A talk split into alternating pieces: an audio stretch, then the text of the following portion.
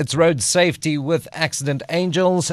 Joining us, Dr. Lee Randall. Firstly, who's Dr. Lee Randall and what do you do exactly? Hi, thank you for having me. Um, I'm a road ethicist. So I focus on the ethics of road use and I'm a co-founder of the Road Ethics Project, which is designed to just help people think about how we behave on the road and the kind of thinking and assumptions that underlie how we behave on the road. Uh, doctor, so your state of mind, that can also add to something like, like road rage then? Absolutely. And we can actually look at four different kinds of ethical reasoning that people may use on the road. And that can help us understand where road rage might come from. So I'm going to run through some of those uh, key ways of thinking about what is right and what is wrong on the roads. And let's start with the person who's very law abiding and, and considers the law to be the most important thing. They are called deontologists.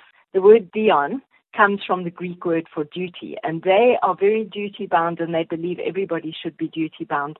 And if the law says something is okay, it is, and if the law says something's not okay, it's not okay. Now, those people can be very prone to road rage.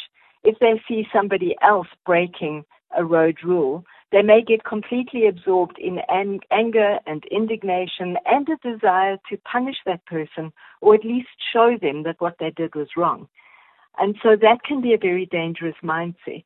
And remember, the law alone is not the sole source of guidance for safe driving. If the law says you can go 60 k's an hour, and so you drive right through a school zone where you can see their kids walking, you drive through it at 60 k's an hour because the law allows you to, because there's no sign saying slow down, then that can be incredibly dangerous. The safe speed, the ethical speed, when going past lots of pedestrians or past a school is 30 kilometers an hour. That's a global norm these days. So a deontologist who's overly focused on the law just might not slow down appropriately. Shall I mention the other three? Yes, please. Types? Yeah, okay. please, please, please. Great. So here's one I'm sure we'll all recognize. The egoist there is a kind of ethical reasoning that says my biggest duty, what is right for me to do, is to take care of me and mine. So my kids, myself, my circle.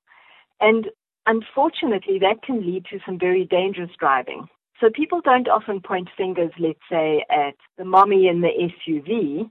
They might point fingers rather at the taxi driver.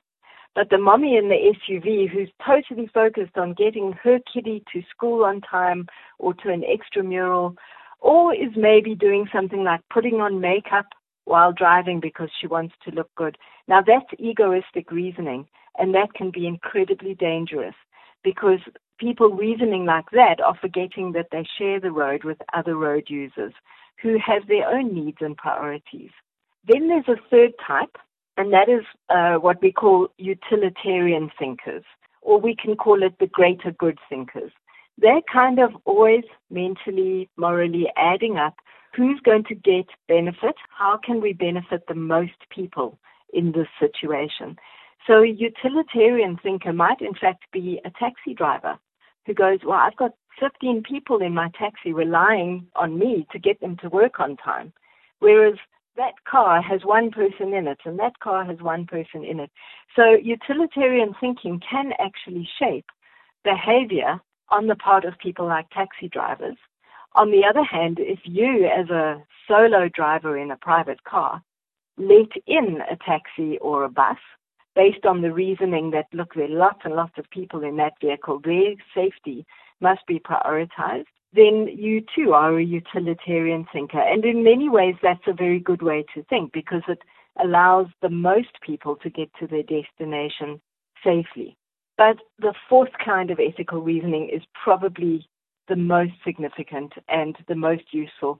And it actually is very much at the heart of South African ethics. And that is what I call Ubuntu ethics. And that's really about recognizing that we're all part of a community. We're not just an individual, we're part of a road using community. And my safety relies on your safety, and your safety relies on my safety.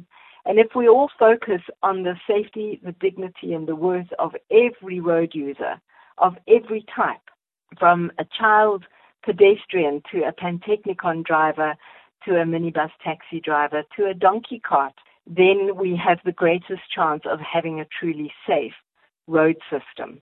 Doctor, I love that. Ubuntu ethics on the road, it, it just makes sense. It feels right. And if we all just take that responsibility on ourselves to just be that Ubuntu ethics driver, then we, we are bound to see much less accidents on our roads, much safer road circumstances for all drivers. Yeah, absolutely. And and Ubuntu ethics also stretches to the designers of the road system.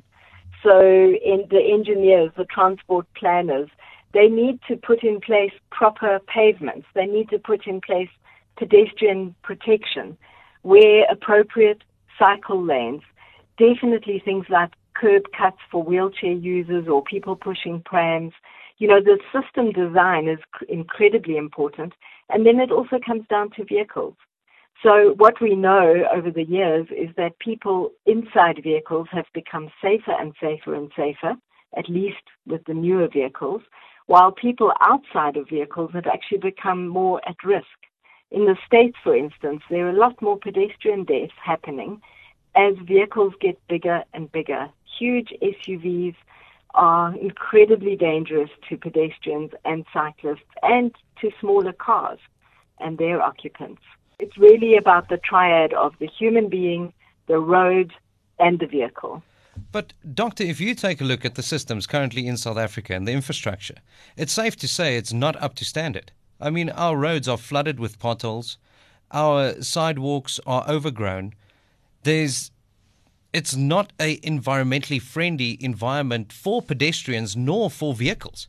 So how do we make the most of our safety and the safety of those road users around us in these circumstances? Well, what we have to understand is that the system in South Africa is very flawed, and I'm going to just mention elements of the system that you haven't yet mentioned, which are, for instance, the process of becoming a licensed driver. As we know, there have been COVID challenges, there have been technological challenges, there's a big backlog in issuing of licenses. And we also have a pretty tough driving test.